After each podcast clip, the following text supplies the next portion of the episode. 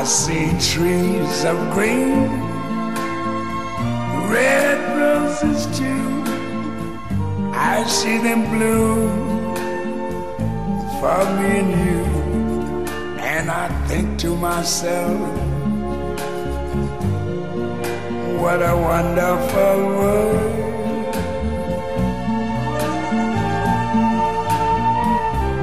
Mamma, io non ci credo. Non ci credo. Non ci credo.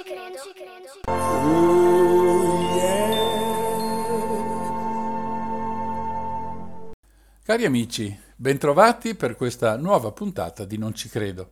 Questa sera vi voglio raccontare una storia molto interessante che riguarda uno Stato a noi vicinissimo, il Vaticano. Meglio chiarire subito, non parleremo di religione, ma di cose molto più terra-terra, come le finanze, le banche, le sovvenzioni a partiti stranieri e, come spesso ci capita di fare in questa trasmissione, parleremo anche di morti ammazzati.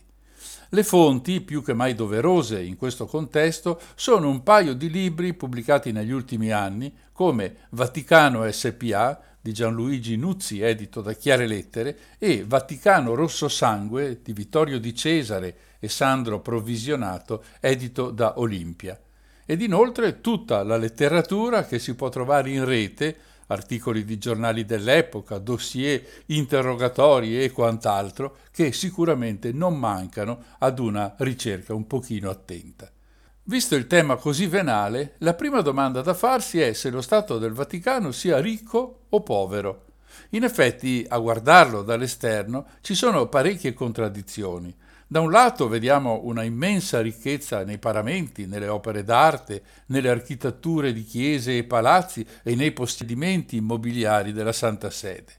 Dall'altro conosciamo tutti di persona diversi preti che se la passano decisamente male e che portano avanti la loro missione in mezzo a mille difficoltà economiche. Del resto, termini come ricco e povero sono relativi e non è sempre chiaro cosa significhino. Ma quando ci si mette di mezzo la politica, vanno seguiti schemi precisi per definire ogni cosa. Così il Lussemburgo e il Qatar sono ricchi perché il loro PIL pro capite, cioè il reddito medio di un cittadino, supera i 100.000 dollari l'anno. L'Italia è un paese abbastanza ricco ma non troppo, con 38.000 dollari l'anno di eh, PIL medio per abitante ma c'è chi possiede barche e ville e chi non possiede nemmeno un lavoro. Ecco perché parlare di ricchezza di un paese non fa necessariamente dei suoi abitanti dei nababbi. Viceversa, la Somalia, con un PIL di 500 dollari, è povera e basta. Non occorre raccontarlo ai somali, loro lo sanno benissimo. E il Vaticano? Il Vaticano, nelle classifiche dei PIL, non c'è, non c'è proprio. Perché? La spiegazione è abbastanza semplice. Il Vaticano è uno Stato improduttivo. Eh, questo vuol dire che non produce merci e quindi non può scambiare denaro con esse. Nel momento che il PIL misura proprio questo, il Vaticano non compare nella lista perché il suo PIL non si può calcolare. Eppure ha bisogno di un sacco di soldi per mandare avanti i propri progetti e le proprie missioni. Bene, i soldi arrivano da una varietà di fonti, dagli investimenti che le finanze del Vaticano fanno, dal reddito di un grande patrimonio immobiliare e ovviamente da donazioni di privati cittadini direttamente o attraverso le diocesi e le istituzioni. Questi soldi finanziano la curia romana, le missioni diplomatiche e i media. Evidentemente la comunicazione è così importante da meritare un dicastero, che noi chiamiamo Ministero, della comunicazione. Gestisce i vari canali attraverso i quali la Santa Sede fa sentire la propria voce. L'Osservatore Romano, la Radio Vaticana, le tipografie, l'emissione di prodotti multimediali. In questo periodo, nella sezione del sito del Vaticano che di questo si occupa, sono presenti dei webinar come in ogni altra organizzazione importante a seguito della pandemia. Ma non finisce qui, ci sono i musei vaticani, l'ufficio postale, la vendita di francobolli, di medaglie, di monete, di immagini e statuette sacre e quant'altro. C'è poi un fondo particolare, l'Obolo di San Pietro, che raccoglie donazioni dei fedeli direttamente al Papa. Questo fondo non rientra nel bilancio dello Stato e viene utilizzato per la carità in caso di catastrofi, per gli aiuti alle chiese dei paesi in difficoltà e a quelle nelle nazioni in via di sviluppo. La donazione può avvenire o direttamente al Santo Padre o essere eseguita attraverso un conto corrente postale o attraverso la banca Fineco. Mi sembra abbastanza chiaro, anche se qualche industria in Vaticano c'è, come le stamperie la produzione di uniformi per il personale e altro ancora, sembra non siano sufficienti per poter calcolare un PIL. Ora, a noi, in questa sede e in questo momento, non interessa molto cosa guadagna il Vaticano o cosa può spendere. Le notizie al riguardo sono piuttosto complicate da trovare in rete. Quello che è certo è che il bilancio dello Stato pontificio è di gran lunga inferiore rispetto a quello, per esempio, dell'Italia. Parliamo di migliaia di volte inferiore, quindi di cifre molto basse. Questo significa forse che il tenore di vita dei cittadini vaticani è di gran lunga peggiore di quello italiano? Evidentemente no. Anzi, a leggere un rapporto della CIA, l'intelligence americano, quei cittadini se la passano più o meno come quelli italiani. Per capire meglio come sono andate le cose, occorre dare un'occhiata indietro, perché la storia, quella con la S maiuscola, spesso costruisce fortune oppure miserie. Durante il Risorgimento l'Italia in via di formazione si annette lo Stato pontificio, praticamente tutta l'Italia centrale, lasciando in piedi solo un piccolo territorio per permettere al Papa e al suo seguito di continuare a fare il lavoro apostolico di cui si era persa traccia durante gli sfarzi del potere molto temporale e assai poco spirituale. Nel 1929 il regime fascista di Mussolini ha bisogno di tutti gli appoggi possibili ed immaginabili e così si arriva ad un accordo i famosi patti lateranensi, che, oltre ad un sacco di convenzioni bilaterali, come l'aver dichiarato la religione cattolica religione di Stato, contiene anche una parte economica, la convenzione finanziaria.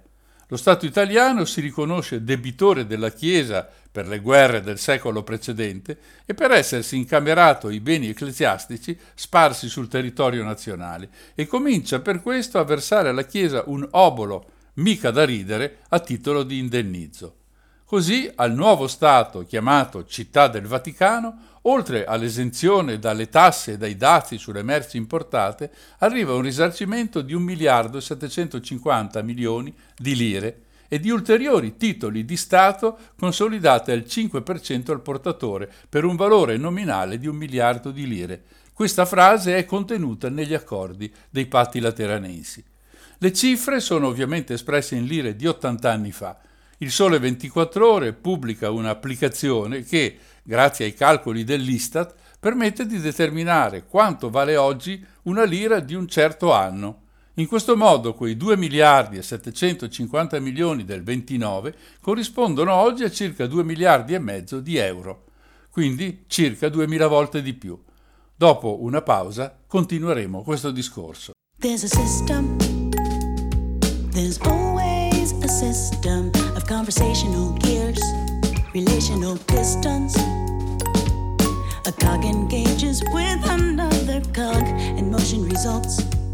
But a failure to engage is nobody's fault. A jovial machine that's hopelessly baroque. It cannot be fixed, and it won't be stopped.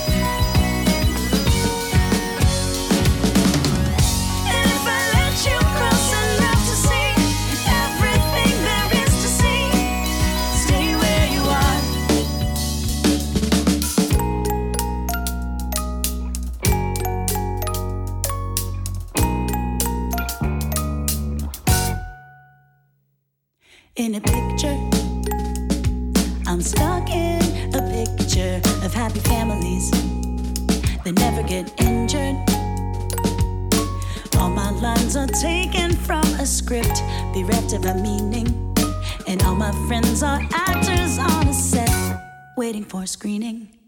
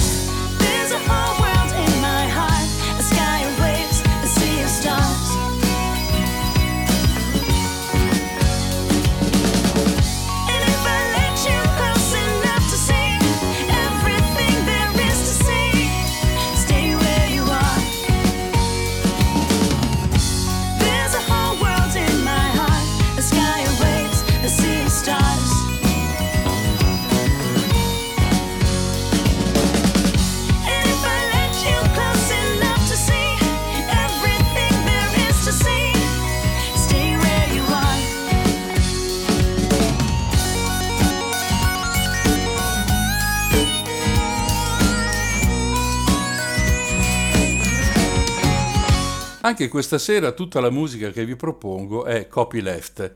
Abbiamo appena ascoltato Forget the Whale in The Little Robot. Nel 1947 i patti lateranensi finiscono dentro la Costituzione italiana. Nel 1984 Craxi li modifica, cambiando alcune cose, ad esempio la religione di Stato, e introducendone di nuove, come l'8 per 1000, con il quale viene attualmente finanziata la Santa Sede da parte dei cittadini italiani che pagano le tasse e che non destinano diversamente il loro contributo. A molti questi patti lateranensi non piacciono proprio e vorrebbero cancellarli perché non si capisce come uno Stato straniero, qual è a tutti gli effetti il Vaticano, debba avere dei privilegi rispetto agli altri. E siccome i rapporti tra gli Stati sono di natura politica e non religiosa, vorrebbero poter decidere come popolo se questi privilegi sono o non sono legittimi. Beh, questo non si può fare, perché nessun referendum può intervenire sui patti lateranensi in quanto sono un trattato internazionale che la nostra Costituzione esclude dal referendum.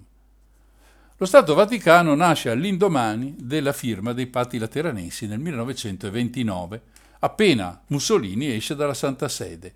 Il Papa di allora, Pio XI, vara subito sei leggi, tra le quali la più importante è la prima, quella chiamata fondamentale, che stabilisce che la Santa Sede è una monarchia assoluta e il sommo pontefice ne è il re. Dal punto di vista economico, per il nuovo Stato pontificio, dimenticate le terre e le tasse da far pagare ai propri sudditi, i bilanci vaticani partono proprio dal gruzzoletto raggranellato dall'Italia fascista. Ma certo non solo. Una organizzazione così vasta, distribuita in tutti i continenti e nella maggior parte degli stati del mondo, deve avere dei costi davvero enormi. Ed in effetti i soldi circolano grazie agli investimenti internazionali, mobili ed immobili, agli oboli dei fedeli e alle rimesse delle quasi 5.000 diocesi sparse per il mondo. Sulla quantità di denaro che affluisce alla Santa Sede le informazioni non sono concordi. Molti sostengono che i proventi di tutte le sue operazioni economiche e finanziarie sono molto elevate, altri no. Da un punto di vista organizzativo, il bilancio dello Stato è gestito da un ente amministrazione del patrimonio della sede apostolica, in sigla APSA, e viene controllato dalla Prefettura per gli affari economici. Questa controlla anche i bilanci dell'Istituto per le opere di religione, il famoso o famigerato IOR, conosciuto anche come Banca Vaticana. Lo IOR non è affatto la banca centrale del Vaticano, una specie di banca d'Italia della Santa Sede. È una banca normale, con il suo consiglio di amministrazione, formato di tutti i cardinali, che risponde direttamente al Papa. Insomma, in caso di un buco o di malversazioni, il responsabile ultimo è, in questo momento, Papa Francesco. A noi non interessa qui cosa fa e com'è lo IOR oggi. perché la nostra storia si sviluppa nei decenni passati del secolo scorso. Da allora, e soprattutto negli ultimi anni, è stato rimodernato e dotato di regole che cercano di impedire illeciti e casi clamorosi come quelli di cui parleremo tra poco. Lo Statuto del 1990 prevede che lo IOR debba custodire, virgolette, i beni mobili e immobili affidati alla banca e destinati a opere di religione e carità, chiuse virgolette. Altri scopi non sono oggi consentiti. C'è una sola sede non lontana dall'abitazione del Papa in Vaticano. L'istituto è gestito da professionisti bancari e guidato da un presidente che non deve per forza essere un religioso. Oggi è l'economista francese Jean-Baptiste de François. Anche il direttore non è religioso. Si tratta di Gianfranco Mammy, entrato nello IOR nel 1992 come semplice cassiere. Il presidente riferisce ad un collegio di sei cardinali nominati direttamente dal Papa per cinque anni. I dipendenti della banca sono circa 100, un centinaio. Il bilancio è rimasto segreto fino al 2013, quando per la prima volta si è saputo quanti soldi l'Istituto Vaticano gestisce. Il sito dello IOR è molto interessante, soprattutto per chi mastica di finanza, cosa che io purtroppo non so fare. C'è tutto, l'organigramma completo, le politiche attivate e ovviamente un sacco di cifre. Queste ci dicono che per il 2019, l'ultimo anno di cui è presente la relazione conclusiva, il patrimonio netto della banca è di 668 milioni di euro, mentre le spese amministrative sono state 18 milioni.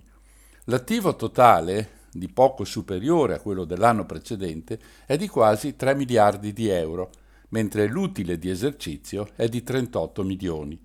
I clienti, in calo rispetto al passato, sono comunque quasi 15.000.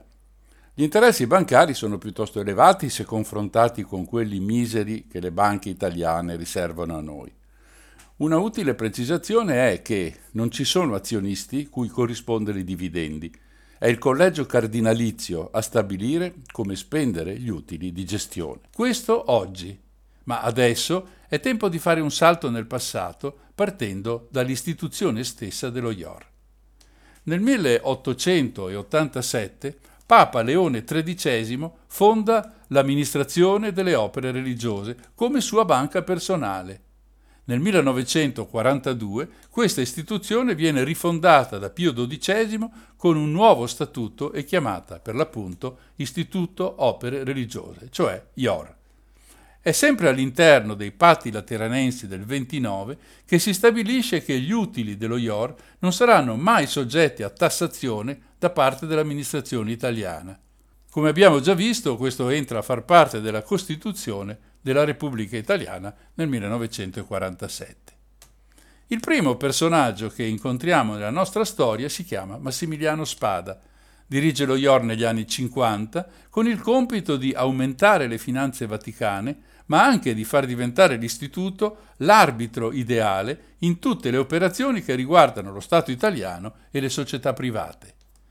Il salto di qualità avviene però quando Monsignor Amleto Todini presenta a Spada un suo lontano parente, un siciliano di Patti, in provincia di Messina, un banchiere che si sta facendo strada nel mondo dell'economia e soprattutto degli affari. Il suo nome è Michele Sindona.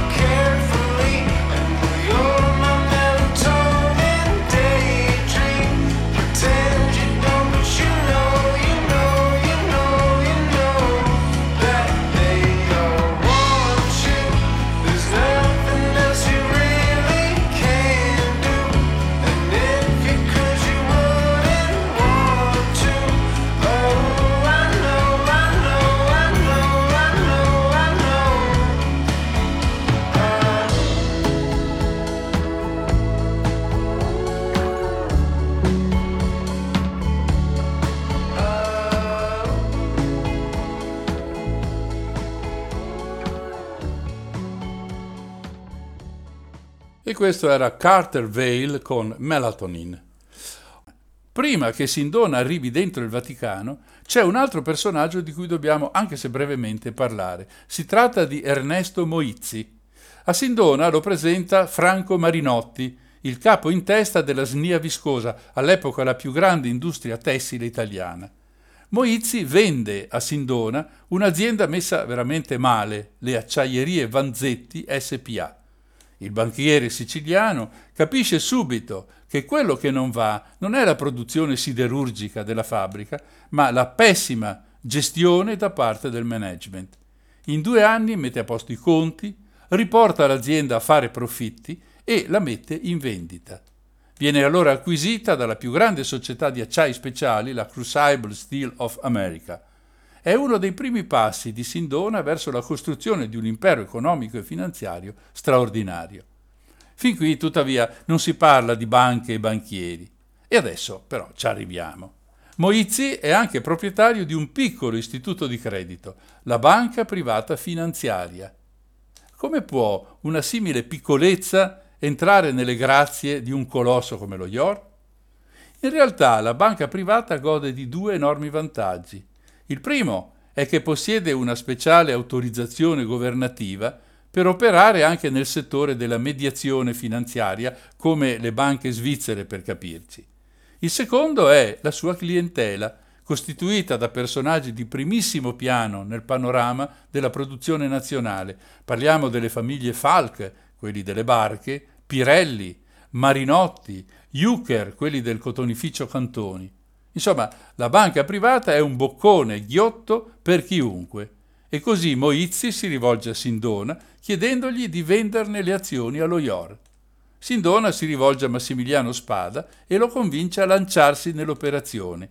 Alla fine Spada ci sta e per finanziare questa operazione usa un conto fiduciario presso il Credito Lombardo. Compra l'intero pacchetto, però riserva a Sindona e Marinotti il 40%. Uno dice perché? Probabilmente per coprirsi le spalle con un banchiere dal grande avvenire e con uno dei membri influenti di Confindustria che potrà in futuro agevolare l'allargamento della clientela a personaggi di spicco dell'economia italiana. Ma poi c'è il colpo di scena, c'è un inghippo. Lo IOR in quel momento ha un presidente religioso, Monsignor Alberto di Iorio, che diventerà di lì a poco cardinale con Giovanni XXIII. Questo, sentendosi escluso dall'affare della banca privata, intima Spada di venderla. La vendita avviene e il compratore è una holding, la Fasco AG, sede nel Liechtenstein, di proprietà, guarda caso, di Michele Sindona. La banca privata adesso è di Sindona all'80% e di Marinotti al 20%. Ad un certo punto ne viene venduto il 49% delle azioni a due istituti finanziari, uno inglese e l'altro americano. Questi due personaggi, Sindona e Marinotti, avranno introiti favolosi e Sindona comunque manterrà il controllo con il suo 51% del pacchetto azionario. Ecco dunque che il potere economico di Sindona diventa sempre più grande nel 1961 è proprietario di svariate banche e di una infinità di società grandi e piccole nelle quali fa convogliare gli investimenti di importanti operatori mondiali, la Bank of America, la Nestlé, la Paribas, la banca belga dei Rothschild, giusto per fare qualche nome. Nel 1964 controlla circa 50 milioni di dollari dell'epoca solo nel settore immobiliare e arrivano profitti da ogni settore industriale e produttivo. Per avere un'idea dei valori in gioco, quei 50 milioni corrispondono a poco meno di 350 milioni di euro attuali. L'ufficio tributario di Sindona, uno dei più prestigiosi della nazione, si trova a Milano ed è qui che nasce un'amicizia molto forte tra il banchiere di Patti e l'arcivescovo della città, Monsignor Giovan Battista Montini che dal 1963 fino al 78 sarà Papa Paolo VI. Nel 1968 le strade di Sindona e delle finanze vaticane tornano ad incrociarsi. Uno dice come mai? Perché le cose per lo IOR non stanno andando per niente bene. Da un lato il Parlamento italiano ha appena votato il ripristino della tassazione sui dividendi posseduti dal Vaticano e dall'altro per via di una serie di investimenti sbagliati. Nick Tosches, uno dei più grandi biografi di personaggi famosi, ci ricorda che quegli investimenti sbagliati sono stati destinati, per ironia della sorte, ad una fabbrica di armi e ad un'azienda farmaceutica che produce contraccettivi orali. Ma gli investimenti maggiori, quelli più preoccupanti per la situazione, sono concentrati in due giganti dell'economia italiana, le condotte d'acqua e la SGI, la Società Generale Immobiliare, entrambe in notevole difficoltà e bisognose di una ricapitalizzazione, quindi di nuovi investimenti. Il Vaticano pensa di abbandonare il controllo di entrambe le società. Nel frattempo Massimiliano Spada non è più nello IOR, sostituito da Luigi Bennini, ma lavora come consigliere di amministrazione in diverse banche di Sindona. All'APSA c'è Monsignor Sergio Guerri, al quale Paolo VI si rivolge perché contatti attraverso Spada il vecchio amico Michele Sindona. Ed ecco il miracolo, eh, termine che qui possiamo utilizzare visto che parliamo della Santa Sede. Sindona e la Ambrose Bank di Londra rilevano i pacchetti del Vaticano e controllano di fatto le due società in crisi. Spendono in tutto 50 milioni di dollari. Convocato da Paolo VI, Sindona viene indicato da lui come uomo mandato da Dio. Ma il banchiere di Patti è abile e si accorge subito che qualcosa non torna. I bilanci presentati dal Vaticano delle due società acquisite sono falsati e la situazione è molto molto peggiore di quello che sembrava. Poi, come sempre, nel giro di pochi anni, Sindona rimette in piedi le aziende inserendole nuovamente nel mercato ma quello sgarbo del Vaticano non lo dimenticherà. E non lo dimentica certo nel 1971 quando viene chiamato di nuovo in Vaticano. Questa volta non si tratta di salvare nessuno e neppure di fare un piacere ad un vecchio amico. No, questa volta si tratta di fare affari insieme. Alla riunione, assieme a Sindona, partecipano il nuovo direttore generale del Banco Ambrosiano e il neo presidente dello IOR. Sono Roberto Calvi e Paul Marsinkus. E qui comincia un'altra storia.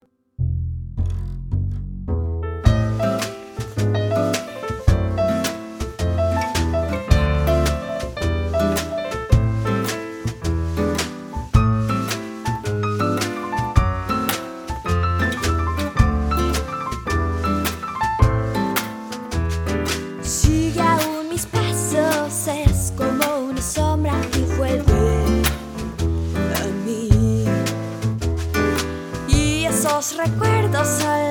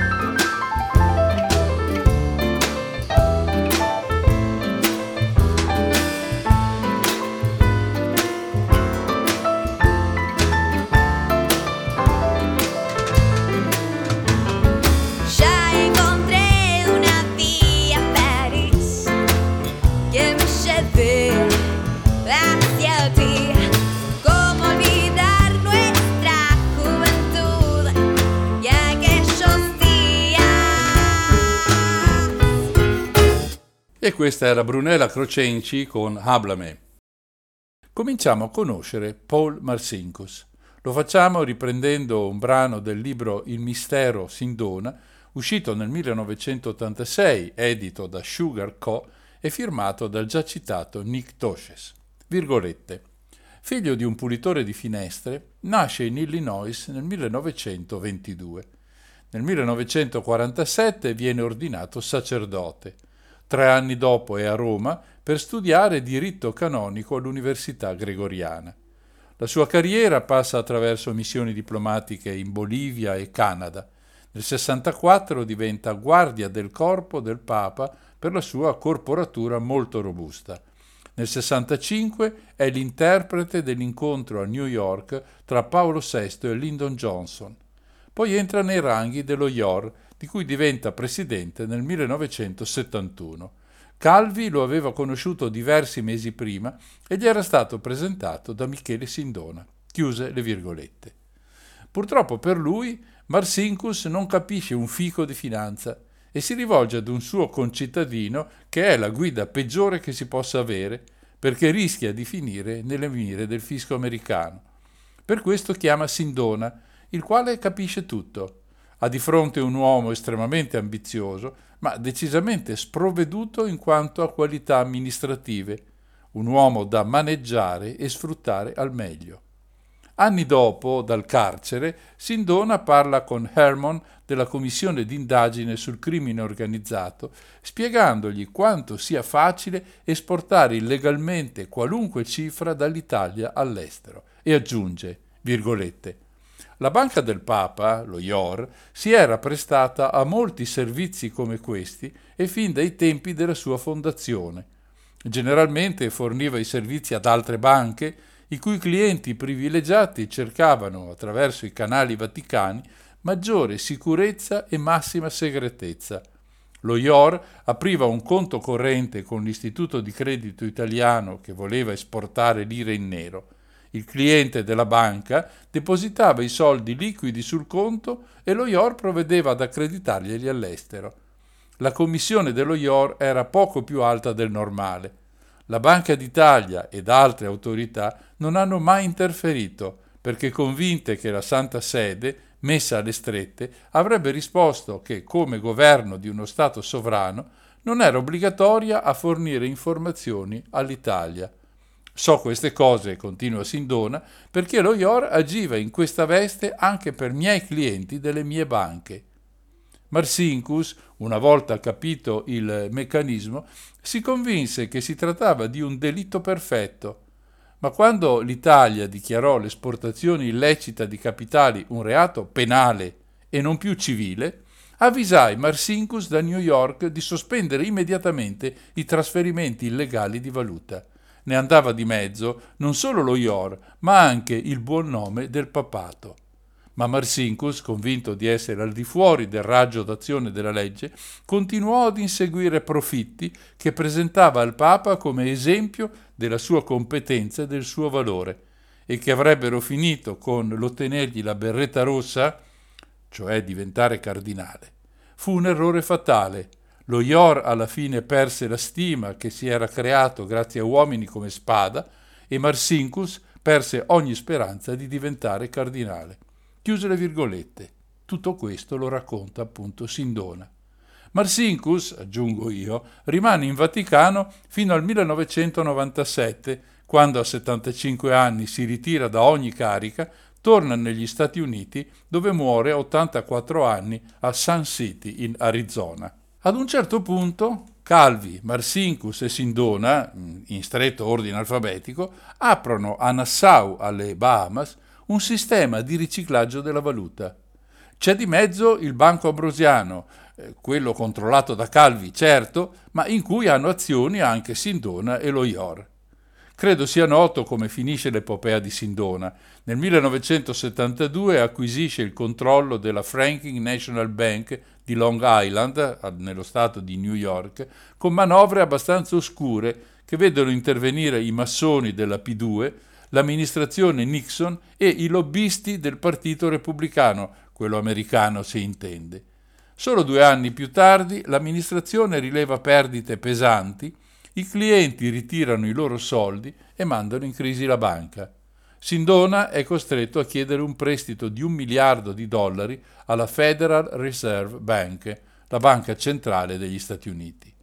Due anni dopo la Franklin viene dichiarata insolvente per bancarotta fraudolenta, con forti perdite di capitali per speculazioni in valuta straniera e una cattiva politica di gestione dei prestiti.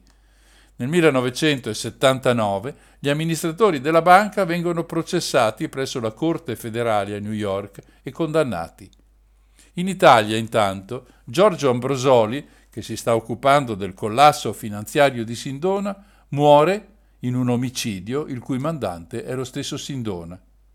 Il banchiere di Patti deve scontare 25 anni nelle carceri degli Stati Uniti, ma viene estradato in Italia per assistere al processo per omicidio. Viene rinchiuso a Voghera. Le condanne fioccano, 12 anni per frode finanziaria e poi l'ergastolo per l'omicidio Ambrosoli. Muore nel 1986 ingerendo un caffè con del cianuro di potassio. Non è chiaro se sia stato avvelenato o se lui stesso abbia preparato la bevanda, forse per farsi estradare negli Stati Uniti, in quanto c'era un accordo fra Italia e Stati Uniti che in caso di pericolo per la sua vita Sindona sarebbe tornato negli States. Ma questa è una storia che è una conseguenza di quello di cui stiamo parlando, per cui adesso torniamo buoni buoni a seguire le vicende dello IOR. Arriviamo al 1981, quando l'amministratore delegato dello IOR, Luigi Mennini, viene arrestato perché coinvolto nel crack di Sindona. Ma il peggio deve ancora venire, perché nel maggio di quell'anno, solo una settimana dopo l'attentato di Ali Akja a Papa Voitiva, viene arrestato Roberto Calvi. In Vaticano serpeggia il terrore, soprattutto quando Calvi affida un biglietto alla moglie da recapitare in Vaticano, ci sono scritte poche parole, ma micidiali. C'è scritto: questo processo si chiama IOR. Le operazioni illecite, secondo il banchiere milanese, sono state fatte per conto del Vaticano. È così che, in assenza del Papa ancora in convalescenza, si incontrano in Vaticano i vertici del Banco Ambrosiano e dello IOR. Il direttore del Banco Ambrosiano, Roberto Rosone, presente all'incontro, racconta, virgolette, in quel colloquio, Monsignor Marsincus disse che non c'erano problemi, ma che bisognava attendere la scarcerazione di Calvi per poter parlare con lui. In quell'incontro non vennero pronunciati nomi di società, né si parlò di cifre. Monsignor Marsincus fece solo gli auguri per un pronto rientro del presidente, cioè di Calvi, e parlò di collaborazione che andava proseguita con la dovuta chiarezza e riservatezza. Chiuse le virgolette. Quando si arriva al processo, il Vaticano gioca duro con Calvi. Al figlio Carlo arriva prima una telefonata di Marsincus di riferire al padre di stare zitto e non svelare nessun segreto e di continuare a credere nella provvidenza. Questa non è una battuta, sono proprio le parole del prelato. Poi si fa vivo Francesco Pazienza, uno dei protagonisti della vicenda riguardante le stragi del 1980 dice a Carlo, al figlio di Calvi, che bisogna andare a New York per incontrare Monsignor Giovanni Cheli, rappresentante del Vaticano all'ONU. A Manhattan lo aspetta un noto mafioso, amico di Sindona e di Licio Gelli, e un prete che poi verrà arrestato per contrabbando di opere d'arte. All'ONU arrivano Carlo Calvi, Pazienza, il prete e il mafioso. Kelly, in termini diplomatici, ribadisce quello che Marsinkus aveva anticipato al telefono, ma è il caso di dire, questa volta da ben altro pulpito. Cosa poteva rivelare di tanto pericoloso Calvi durante il processo? Un po' di pazienza e lo scopriremo.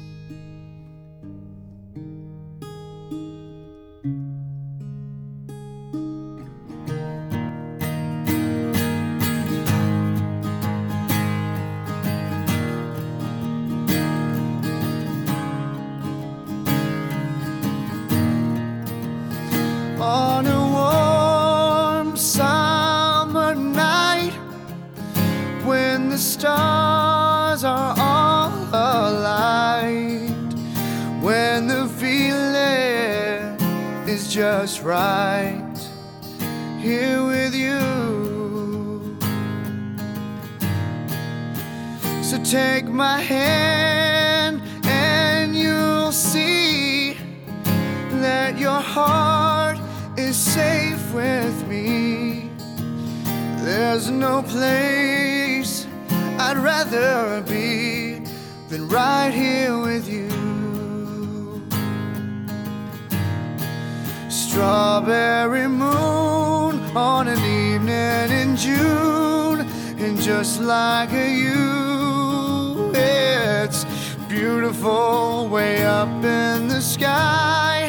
It shines through the night, and just like your eyes, it's beautiful. I'll never forget that night as we danced in the light of that strawberry moon.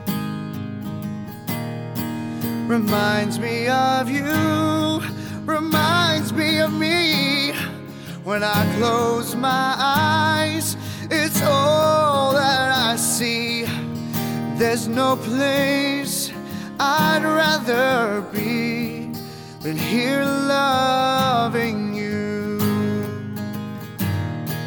Strawberry moon on an evening in June, and just like you, it's beautiful. I'll stare at your smile just for a while. Fine as muscadine wine.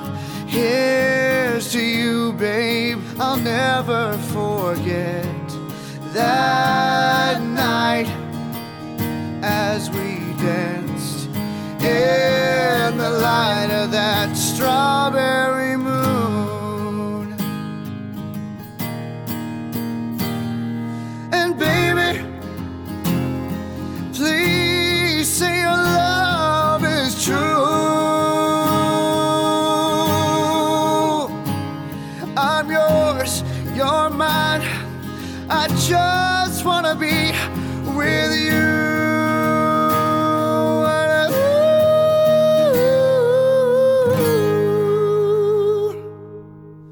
E questo era Curtis Holland Jr. con la voce di Kevin Edlin in Strawberry Moon.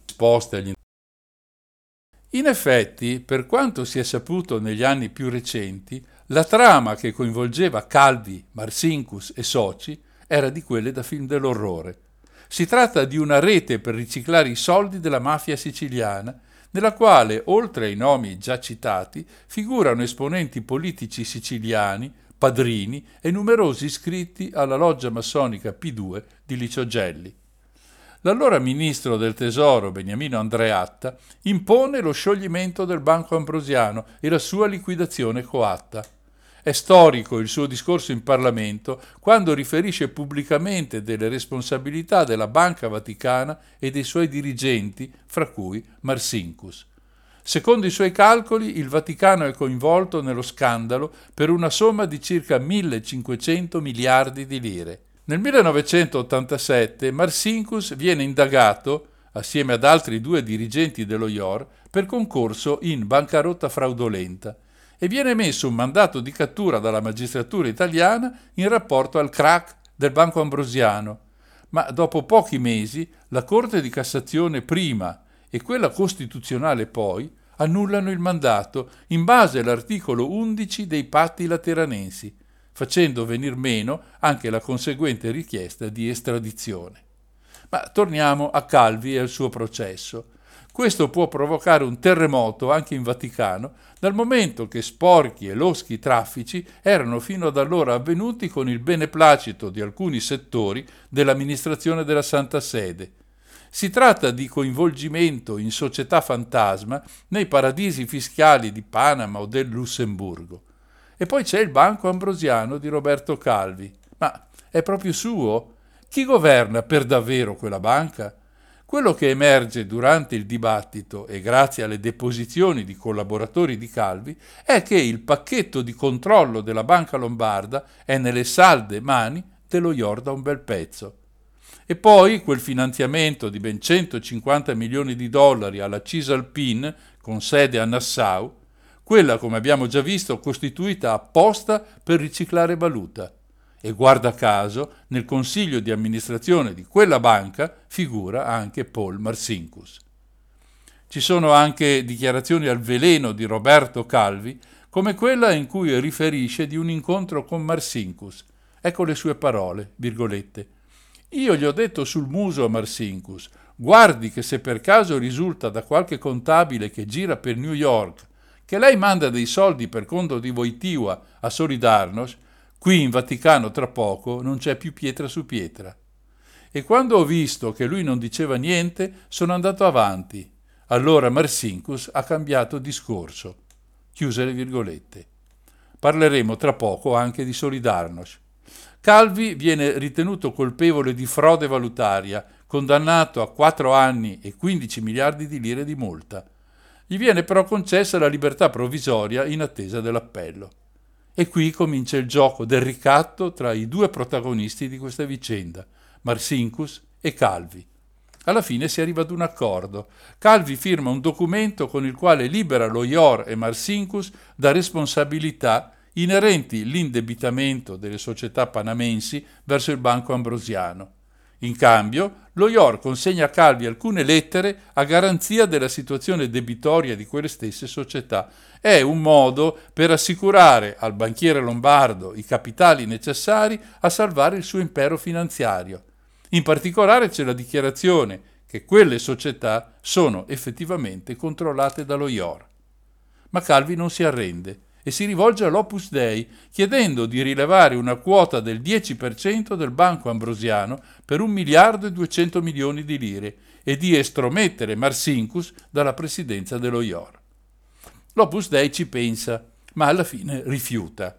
La domanda è perché questa decisione, tenendo conto che Marsinkus è odiato in quanto ha in mano un potere finanziario in competizione con l'Opus Dei? Beh, c'è un nuovo personaggio che compare nella nostra storia, il cardinale Agostino Casaroli, una carriera con una lunga sfilza di incarichi della massima importanza. In quel momento è segretario di Stato Vaticano che sarebbe come dire ministro degli esteri. Lui è molto preoccupato di quello che il Papa Wojtyła sta facendo, e cioè della sua politica a favore di Solidarnosc e contro la dirigenza comunista polacca. Allarmato dalla possibilità che l'Opus Dei arrivi a dirigere lo IOR, interviene e blocca tutto. I soldi a Solidarnosc arrivano dallo IOR attraverso il Banco Ambrosiano. La preoccupazione di Casaroli riguarda i difficili equilibri instaurati da una parte con il duro regime di Jaruzelski e dall'altro con la Chiesa polacca, il rischio di una guerra civile e peggio ancora di un intervento armato dell'Unione Sovietica spaventa non poco il cardinale. Intanto, un papa ancora convalescente dopo l'attentato di Ali Akçha promuove Monsignor Mansiscus che, dopo l'arresto di Calvi, acquista sempre più potere. Come mai? Perché in lui, come capo dello IOR, convergono gli interessi del papato e quello della massoneria. Lo spiegherà bene Licio Gelli, come racconta lo scrittore massone Pier Carpi in una famosa intervista a Enzo Biagi. Virgolette. Gelli sosteneva che aveva versato nelle casse del Vaticano quasi 50 milioni di dollari per la causa polacca. Diceva, in Polonia, come in tutti i paesi a dittatura comunista, la Chiesa e la massoneria debbono essere unite come non mai, poiché entrambe sono perseguitate. Chiuse le virgolette. Come detto, i soldi erano arrivati allo IOR attraverso il banco ambrosiano. Licio Gelli in quegli anni è un burattinaio che muove molti fili e ha molte cose da raccontare. A proposito della vicenda che stiamo seguendo, dice, virgolette, nel settembre 1980 Calvi mi confidò di essere preoccupato perché doveva pagare una somma di 80 milioni di dollari al movimento sindacale polacco Solidarnosc e aveva solo una settimana di tempo per versare quel denaro. Chiuse le virgolette. Mentre il potere di Marsinkus cresce, quello di Calvi diminuisce. Nel banco ambrosiano entra anche Carlo De Benedetti, rilevando un 2% delle quote. Ma De Benedetti cerca subito di capire quali legami siano in corso tra la banca di Calvi, lo IOR e la P2. Lo fa chiedendo direttamente a Calvi, il quale svicola e in pratica non risponde. Così l'imprenditore torinese si rivolge alle alte sfere del Vaticano, precisamente al cardinal Silvestrini della Segreteria di Stato. Quando De Benedetti si chiede come faccia il Vaticano ad affidare le proprie risorse ad un ladro, questo il preciso termine usato per definire Calvi, il cardinale si stringe nelle spalle e dice trattarsi semplicemente di una pecorella smarrita. Visto il clima, De Benedetti rivende le sue quote a Calvi ed esce precipitosamente dal banco. Dirà qualche anno dopo di aver capito proprio nel colloquio con Silvestrini che Marsinkus doveva avere un rapporto assolutamente particolare con Papa Voitiva e capisce anche che il legame è rafforzato proprio dall'azione dello IOR a favore dei dissidenti polacchi.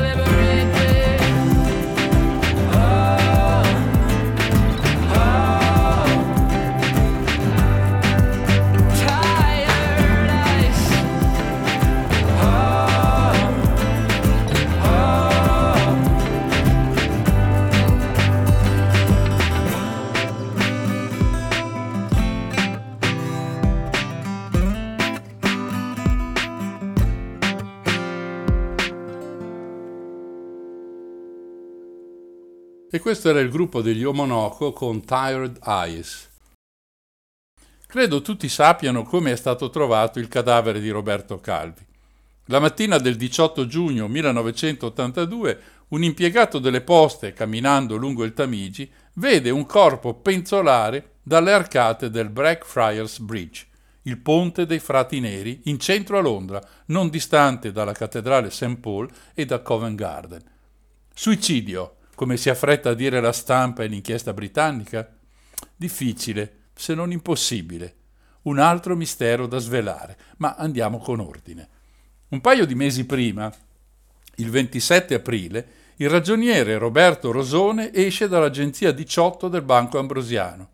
Lo aspetta un omone barbuto, cappotto di cammello, vestito grigio e sotto una pistola calibro 765. C'è un clic di arma inceppata, poi uno sparo. Rosone si accascia, ma non è morto, è solo ferito ad un gluteo. L'omone non spara di nuovo nessun colpo di grazia. Si allontana, sale su una moto guidata da un complice che parte a tutta velocità. Ma intanto sono usciti in strada l'autista di Rosone e una guardia giurata. Dalla moto partono dei colpi per coprire la fuga. L'autista cade a terra colpito all'addome. La guardia spara quattro colpi. Uno colpisce l'omone alla nuca. Cade a terra. Morto. L'omone si chiama Danilo Abbruciati, un professionista, come vedremo tra poco, uno che non può aver sbagliato mira. Si è dunque trattato di un avvertimento. Ma per chi? Roberto Rosone, il ragioniere colpito, è vicepresidente e direttore generale del Banco Ambrosiano, il braccio destro di Roberto Calvi. Ecco a chi è diretto l'avvertimento. Già, ma da parte di chi? Per scoprirlo dobbiamo conoscere meglio Danilo Abbruciati, Nonostante salga alle cronache con la formazione della prima banda della Magliana, era già stato denunciato nel 1971 per avere picchiato e sequestrato la moglie. Nel 76 finisce dentro per sequestro e omicidio. Ci rimane tre anni. Quando esce è senza contatti e allora si avvicina alla componente dei testaccini della banda romana, quella diretta da Renatino De Pedis, diventandone uno dei capi. Seguire le vicende della banda della Magliana è quanto mai interessante per capire che razza di intrecci legassero tra loro la malavita organizzata, le correnti mafiose, i servizi segreti e la politica del periodo. Ma questo non è il tema della puntata di Non ci credo di questa sera. Dunque torniamo ad Abbruciati. Uno degli affari sporchi della banda della Magliana è quello dell'eroina. Dopo qualche tempo a fornire la roba ci pensa la mafia siciliana, quella di Stefano Bontate e di Pippo Calò. Anche la storia di questi due super boss sarebbe interessante da raccontare, magari lo faremo in un'altra puntata. Calò vive a Roma e ha bisogno di un piccolo esercito di gente senza paura e senza scrupoli. Gli serve per azioni intimidatorie o per omicidi. In quel periodo i morti di mafia non si contano sia nelle lotte intestine tra le famiglie, sia per fare piazza pulita di ogni concorrenza nei traffici illeciti. I testaccini sono l'ideale. Danilo Abbruciati diventa così il collegamento tra la banda e la mafia di Pippo Calò. Ad alcuni membri della Magliana questo non piace per niente. Di Danilo non si fidano, ma il fiume di denaro che in questo modo fluisce riesce a convincere molti che, in fondo, che male c'è. La conclusione è che Danilo Abbruciati lavora per Pippo Calò e l'aver sparato a Roberto Rosone è solo un piacere fatto al boss mafioso. Questo è un punto importante che dobbiamo tenere a mente per quello che segue. Dunque Calvi viene trovato impiccato sotto il ponte dei frati neri. Essendo stato così ammanicato con il Vaticano, ti aspetti da parte delle autorità dello Stato un qualche accenno di cordoglio. Invece niente di niente. Prima di lasciare l'Italia, il banchiere aveva detto alla moglie: Se mi succede qualcosa, Papa Voitiva dovrà dare le dimissioni. Una frase molto pesante che nasconde la conoscenza di segreti del tutto innominabili, anche se probabilmente sono quelli di cui abbiamo sin qui detto, le società finanziarie all'estero, i paradisi fiscali, le sovvenzioni a Solidarnosc e, con ogni probabilità, un'azione di riciclaggio del denaro proveniente dalla mafia che abbiamo appena visto da che giro d'affari proviene. Marsinkus sparisce dalla scena giudiziaria, nonostante gli arrivi una convocazione da parte del giudice che indaga su un prestito fatto a suo tempo dallo IOR e nonostante una comunicazione giudiziaria che in termini attuali corrisponde più o meno ad un avviso di garanzia. Il problema sul quale indaga la magistratura di Milano è un prestito di 50 miliardi delle vecchie lire all'Ital Mobiliare, ma indicizzato al franco svizzero, vale a dire che è con questa valuta, cioè il franco svizzero, che si devono fare i conti. E con la rivalutazione fortissima del franco in quel periodo, nel giro di pochi anni il Vaticano si viene a trovare con un credito di oltre 110 miliardi, più del doppio. Si tratta quindi di una manovra speculativa. Ecco perché il Vaticano tiene la testa bassa e la bocca cucita. Meglio starsene buoni. Come dicono a Napoli, ad a passà nuttata. L'unico interesse dello Stato Pontificio è che sullo scandalo IOR Banco Abrosiano venga messa una grossa pietra al più presto, una pietra tombale, visto che c'è di mezzo un cadavere, quello di Roberto Calvi.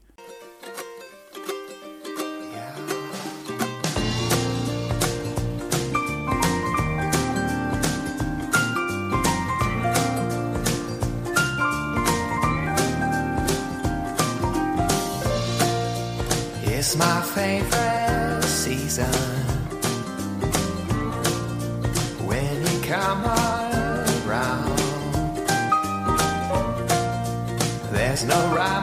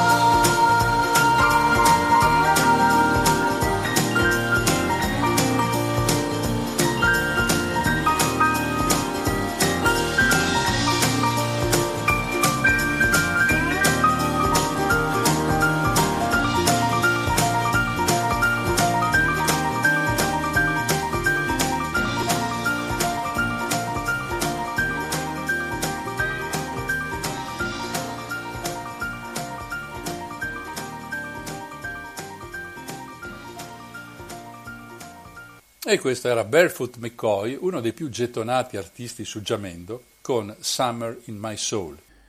Il corpo di Calvi viene staccato dalle arcate e portato dalla polizia fluviale al Guy's Hospital, dipartimento di medicina forense.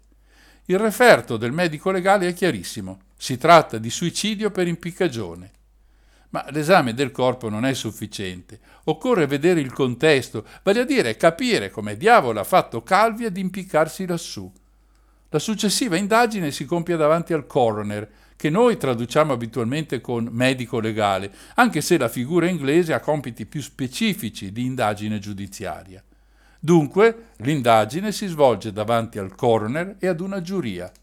Qui il verdetto rimane aperto, non si riesce a capire se Calvi si è suicidato o se è stato assassinato. Il caso passa allora alla magistratura italiana. Che sia un suicidio o no fa una grande differenza, non solo perché è sempre bene conoscere la verità su fatti del genere, ma fa una grande differenza per la vedova Clara, la quale fa causa alle generali che non vogliono pagare l'assicurazione. È dunque un tribunale civile, quello di Milano, a ritenere fondata l'ipotesi dell'assassinio. Addosso a Calvi si trovano parecchi soldi in varie valute, tra le altre 10.000 dollari, circa 25.000 euro di oggi, due orologi, il passaporto con nome falso. Ma quello che incuriosisce gli investigatori sono cinque pezzi di materiale edile da 5 kg infilati nei pantaloni e nella giacca come zavorra. Si arriva al 1997, 15 anni dopo la morte di Calvi, ad avanzare ipotesi concrete su questi fatti. Lo fa il GIP, il giudice per le indagini preliminari Mario Almerighi, al processo contro gli imputati sospettati del crimine, Flavio Carboni e, guarda chi si rivede, Pippo Calò. Parleremo tra poco di questi due personaggi, per ora ci concentriamo sulle osservazioni del magistrato. Le analisi riguardano anche la marea che entra ed esce dal Tamigi. Secondo l'autorità del porto di Londra, il livello massimo in città si raggiunge alle 23.30 di quella notte. Questo significa che al momento del decesso di Calvi, avvenuto secondo le perizie attorno alle 2, le acque avrebbero dovuto raggiungere le ascelle di Calvi. Ne segue che solo due modi avrebbero potuto portarlo là. Il primo è la discesa dall'alto dell'impalcatura cosa incredibile con quella zavorra addosso che tra l'altro sarebbe probabilmente caduta, almeno quella che aveva dentro i pantaloni. Il secondo modo è usando un'imbarcazione, ma allora si sarebbe dovuto trovare il natante, oppure Calvi quella notte non era solo lungo il Tamigi. Analizzando i pantaloni portati dal banchiere, si scopre che sono insudiciati a livello delle natiche, come tipicamente accade a chi viaggia su una imbarcazione destinata al trasporto fluviale. La seconda perizia del 1998 stabilisce un'altra cosa importante. Dalle analisi più avanzate per l'epoca si stabilisce che le mani di Calvi non sono mai entrate in contatto con i mattoni che portava addosso e che le stesse mani non hanno mai toccato nessuna parte della struttura alla quale è stato appeso. È sufficiente questo per concludere che Roberto Calvi quella notte a Londra è stato suicidato. Si tratta dunque di un omicidio. Adesso bisogna trovare i colpevoli. Prima del 18 giugno, Calvi dà segni di temere quello che può capitare a lui e alla sua famiglia. In maggio fa allontanare la moglie Clara dall'Italia e pochi giorni prima di andare a Londra manda la figlia Anna in giro per l'Europa fino alla meta definitiva di Washington. Se analizziamo il modo in cui Calvi esce dall'Italia, capiamo quanto fosse preoccupato di far perdere le sue tracce. Il 9 giugno prende l'aereo da Milano per Roma. Qui incontra Flavio Carboni, col quale organizza la sua fuga. Ora, chi è Flavio Carboni? È un faccendiere implicato in molte vicende oscure di quel periodo secondo il pentito della banda della Magliana, Antonio Mancini, costituiva un anello di raccordo tra la stessa banda, la mafia di Pippo Calò, gli esponenti della loggia P2, i servizi segreti deviati e alcuni politici e imprenditori influenti all'epoca. Carboni era quello che gestiva, per conto di Cosa Nostra, gli investimenti di denaro sporco utilizzando proprio il Banco Ambrosiano e lo IOR. In effetti, l'unica condanna inflittagli riguarda il crack del Banco Ambrosiano, almeno sulla carta, perché grazie ad un paio di indulti se la cava con poco o niente. Più recentemente finisce sotto inchiesta per la questione dell'energia eolica in Sardegna e per la costituzione della società segreta P3, ma questa è un'altra storia che qui non ci interessa. Dunque, il 9 giugno 1982 organizza la fuga di Calvi. Costui va a Venezia, di qui a Trieste e ancora in Jugoslavia, poi in Austria a Klagenfurt. Il 14 giugno incontra Carboni al confine con la Svizzera, vanno a Innsbruck nel Tirolo e da qui con un aereo verso Londra. Il 16 giugno Carboni raggiunge Calvi a Londra partendo da Amsterdam. Ora, perché tutti questi spostamenti così complicati? Per far perdere le tracce? Per paura di essere seguiti? E in questo caso, seguiti da chi? Per capirci qualcosa dobbiamo seguire i processi che vengono svolti negli anni 90 sul caso Calvi. Secondo le dichiarazioni di alcuni pentiti, la ricostruzione è più o meno questa. Calvi, attraverso il banco ambrosiano, riciclava molto denaro delle famiglie mafiose più importanti, quella dei corleonesi in primo piano, ma anche della Camorra, che in quel periodo vive una guerra spietata tra cutoliani e anticutoliani che provocherà oltre 1200 morti.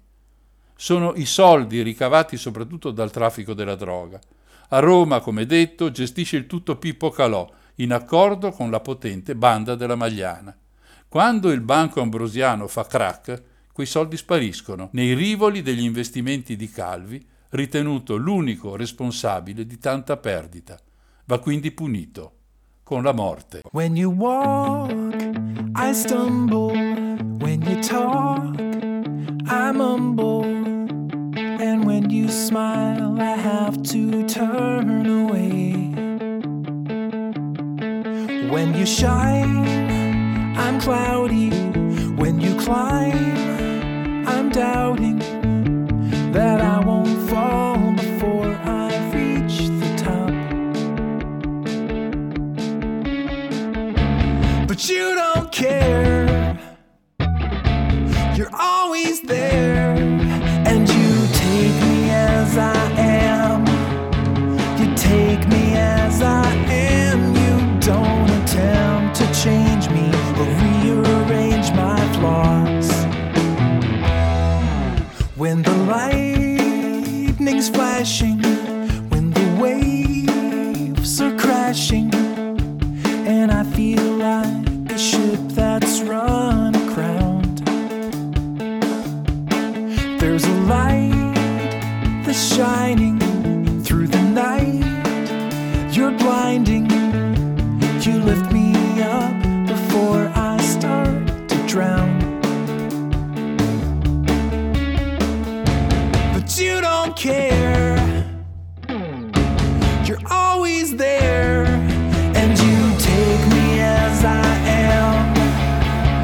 take me as I am. You don't attempt to change me or rearrange my flaws.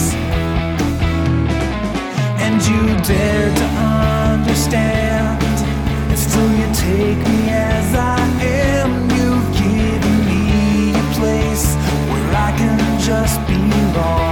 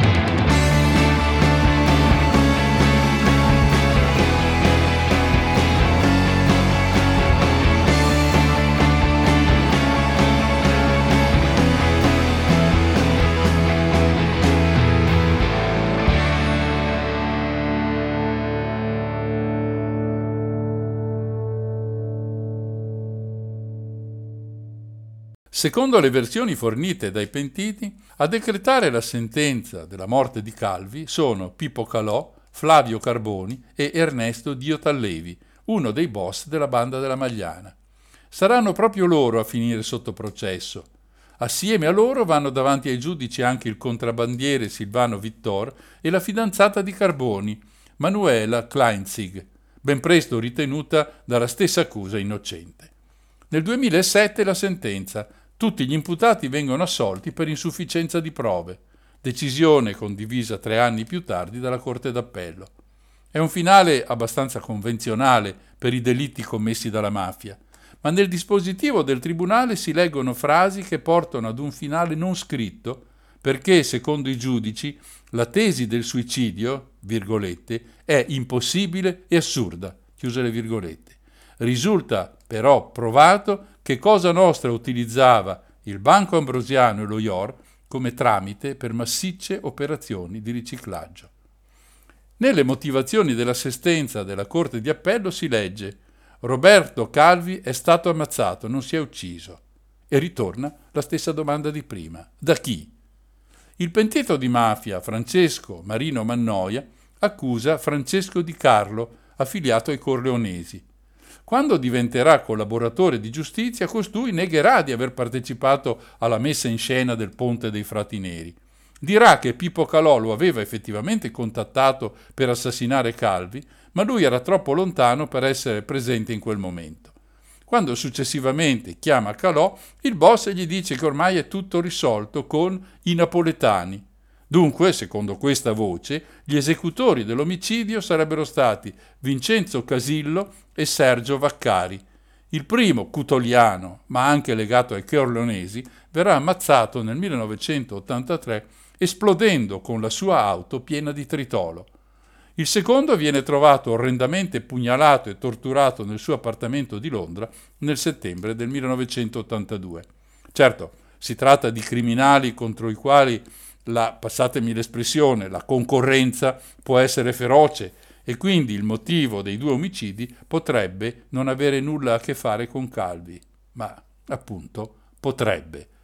Ecco dunque la storia che stasera ho cercato di raccontare nel modo più semplice possibile, anche se gli intrecci, come sempre, sono incasinati e di molti di essi ho semplicemente accennato, perché gli anni 70 e 80 in Italia sono pieni zeppi di incastri tra malavita, pensiamo ad esempio alla banda della Magliana, cosche mafiose e famiglie camorriste, servizi segreti, organizzazioni eversive e soprattutto neofasciste, logge massoniche come la P2 di Licio Gelli, politici corrotti e conniventi come Giulio Andreotti, riconosciuto colpevole di collusione con la mafia ma prosciolto perché prescritto, faccendieri e, con ogni probabilità, imprenditori in, la, in rampa di lancio.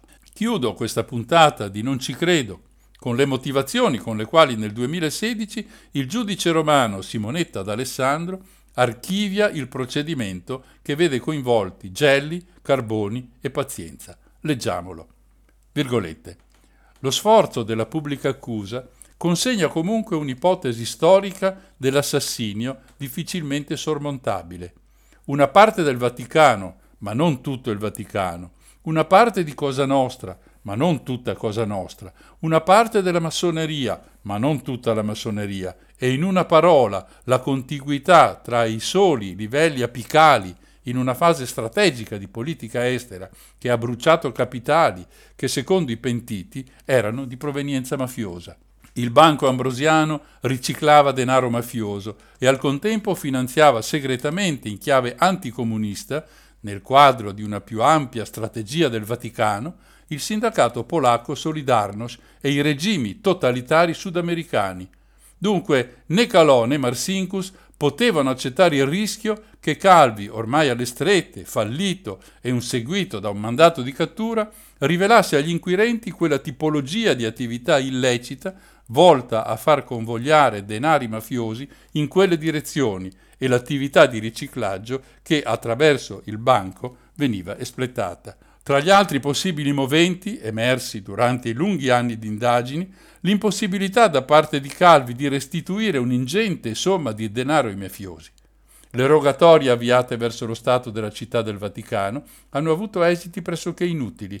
Per questo non è stato possibile ricostruire il ruolo esatto di Marsinkus e soprattutto i flussi finanziari che legavano il Banco Ambrosiano allo IOR.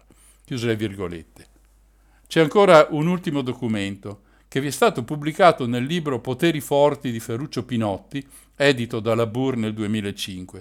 Si tratta di una lettera che Calvi scrive a Papa Wojtyła il 5 giugno del 1982, due settimane prima di morire. Dice, virgolette, Santità, sono stato io ad addossarmi il pesante fardello degli errori, nonché delle colpe commesse dagli attuali e precedenti rappresentanti dello IOR, comprese le malefatte di Sindona. Sono stato io che, su preciso incarico dei suoi autorevoli rappresentanti, ho disposto cospicui finanziamenti in favore di molti paesi e associazioni politico-religiose dell'Est e dell'Ovest. Sono stato io, in tutto il centro Sud America, che ho coordinato la creazione di numerose entità bancarie, soprattutto allo scopo di contrastare la penetrazione e l'espandersi di, di ideologie filomarxiste e sono io, infine, che oggi vengo tradito e abbandonato. Chiuse le virgolette. I segreti e gli interessi economici legati alla mancata restituzione da parte dello IOR del denaro ricevuto dal Banco Ambrosiano e connessi alle operazioni finanziarie che lo IOR realizzava per conto di propri clienti italiani desiderosi di esportare valuta aggirando le norme bancarie, sarebbero quindi all'origine della decisione di uccidere Roberto Calvi, che, disperato e temendo di finire in carcere, avrebbe potuto rivelare quanto sapeva ai magistrati.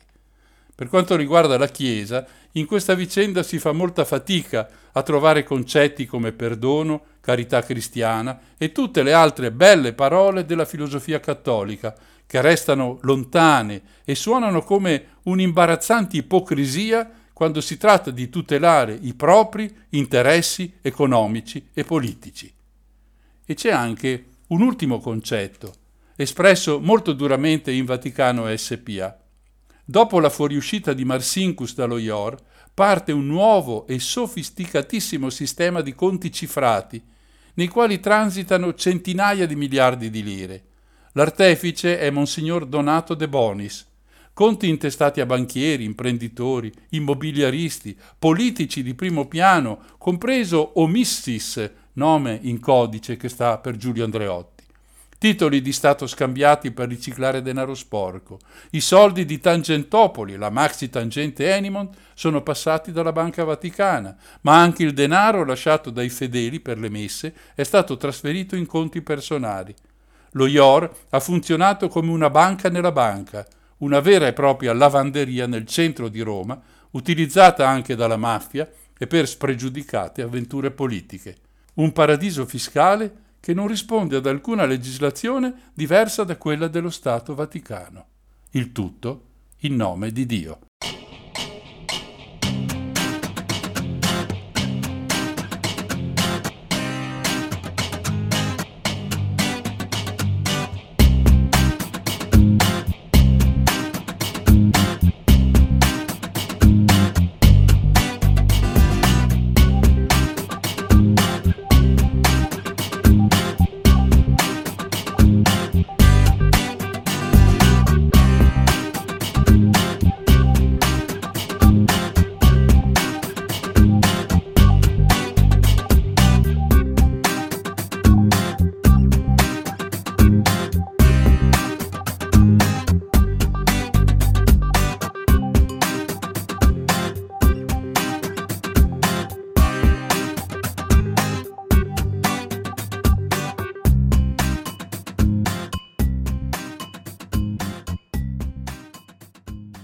Una puntata un po' spigolosa forse, ma spero interessante e che induca qualcuno a leggere qualche libro sull'argomento e ad avere una visione critica anche di quegli argomenti che ti mettono davanti ad una barriera ideologica, non importa di quale matrice sia.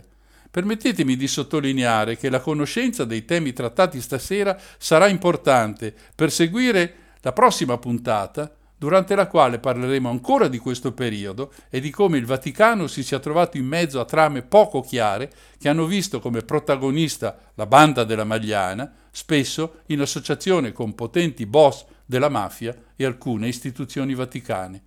Questo però tra due settimane, sempre alle 20.50, sempre sulle frequenze di Radio Cooperativa. La puntata che avete appena ascoltato andrà in replica tra due domeniche alle 16.50. Tra qualche giorno potrete trovarla integralmente sul mio sito noncicredo.org assieme a tutte le altre puntate di Non ci credo. Se state ascoltando la trasmissione del martedì vi do appuntamento tra pochi minuti alle 22.30 per una puntata di Infinitamente Blues con Silvia. Vi lascio con il brano Waiting Arms di Roger That. Da Mario il solito affettuoso saluto.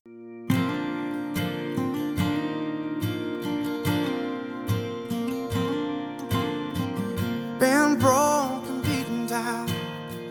Tasted dirt as I hit the ground. You were there, you were there through it all. How far are you gonna go before you know what you should have known all along? Now at last I can fall.